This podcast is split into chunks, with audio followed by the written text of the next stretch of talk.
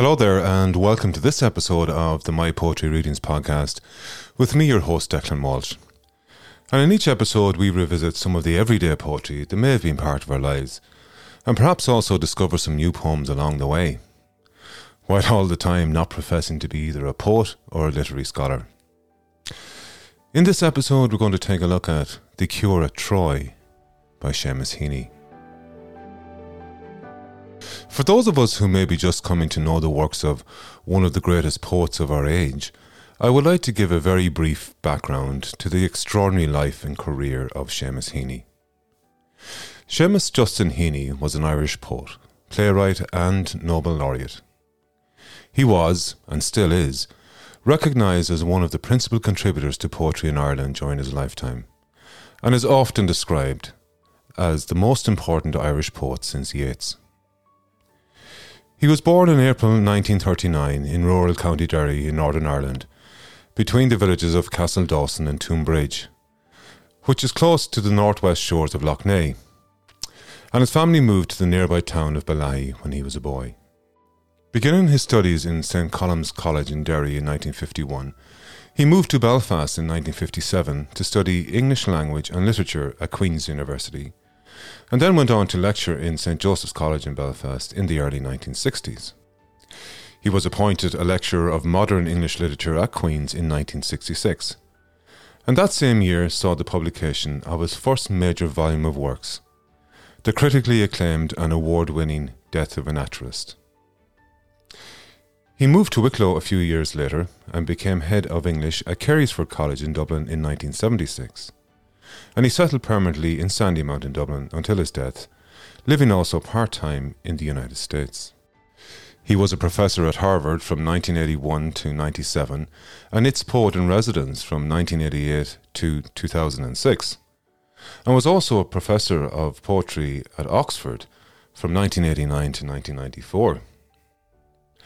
He won the Nobel Prize for Literature in 1995 with what the Nobel Committee described as works of a lyrical beauty and ethical depth which exalt everyday miracles and the living past. He has won numerous national and international awards, and there are too many to mention on this occasion, but perhaps we can explore these in a little bit more detail in some future podcasts.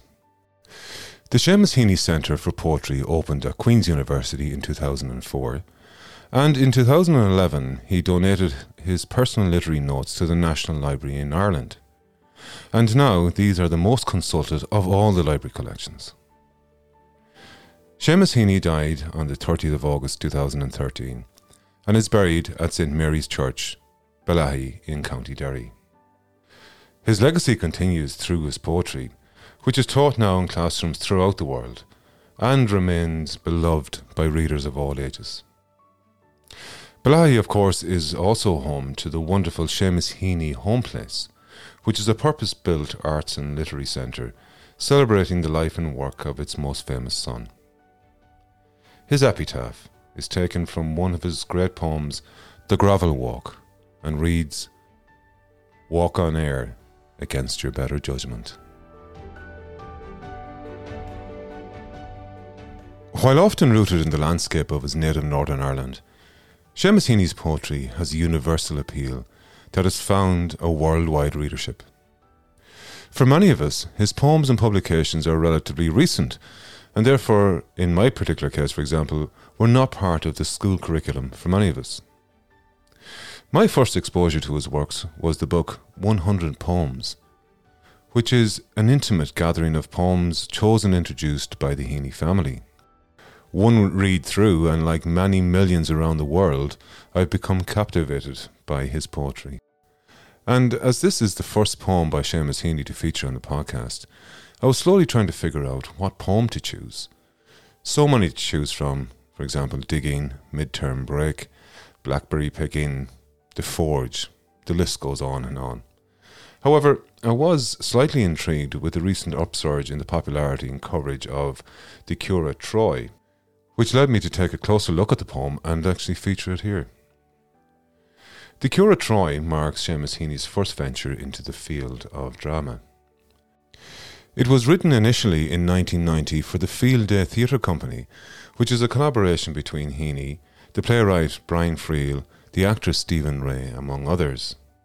It is his adapted version of the ancient tragic Greek play Philoctetes, written by Sophocles, which takes place during the closing days of the Trojan War. The resonance of this ancient tale with that of the troubles in Northern Ireland and perhaps the struggle of the apartheid movement in South Africa was a major attraction to Heaney. The poem, at its heart, addresses questions of personal morality, deceit, and political expediency, along with that of suffering and healing. As always, I will leave the interpretation up to yourselves.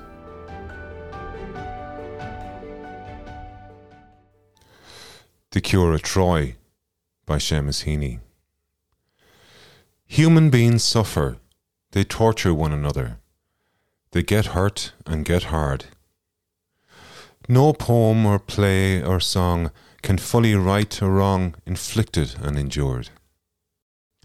History says, don't hope on this side of the grave. But then, once in a lifetime, the longed for tidal wave of justice can rise up, and hope and history rhyme. So hope for a great sea change on the far side of revenge. Believe that a further shore is reachable from here. Believe in miracles and cures and healing wells. Call miracles self healing, the utter, self revealing double take of feeling. If there's fire on the mountain, or lightning and storm, and a God speaks from the sky, that means someone is hearing the outcry and the birth cry of new life at its term. It means once in a lifetime that justice can rise up and hope and history rhyme. To say that this poem has universal appeal is probably a bit of an understatement. And these days, it's fantastic that we can actually hear the reading from Seamus Heaney himself. And I've included a link to two readings in the show notes below that are just slightly different to one another. Leaders from all over the world have quoted this poem from time to time, and actually is particularly popular with some of the more recent US presidents.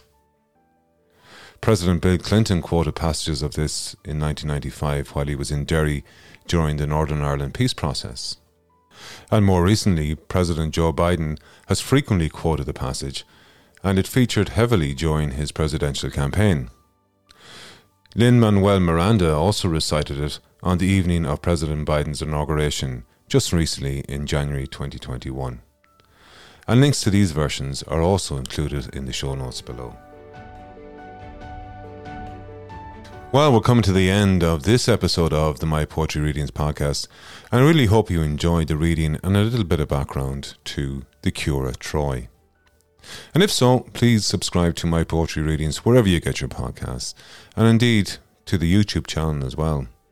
And if you think anybody else would like to join us on this journey, please share with them also.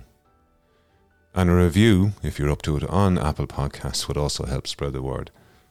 You can also follow the podcast on our Facebook and other social media platforms, and all these links are included in the show notes below also. I would love to hear any feedback or comments that you may have either good, bad, or indifferent, and indeed any suggestions that you may have for a future reading. Now, I'm off to sharpen the quill for the next episode. Thanks again for listening, and until next time, slán go fóill.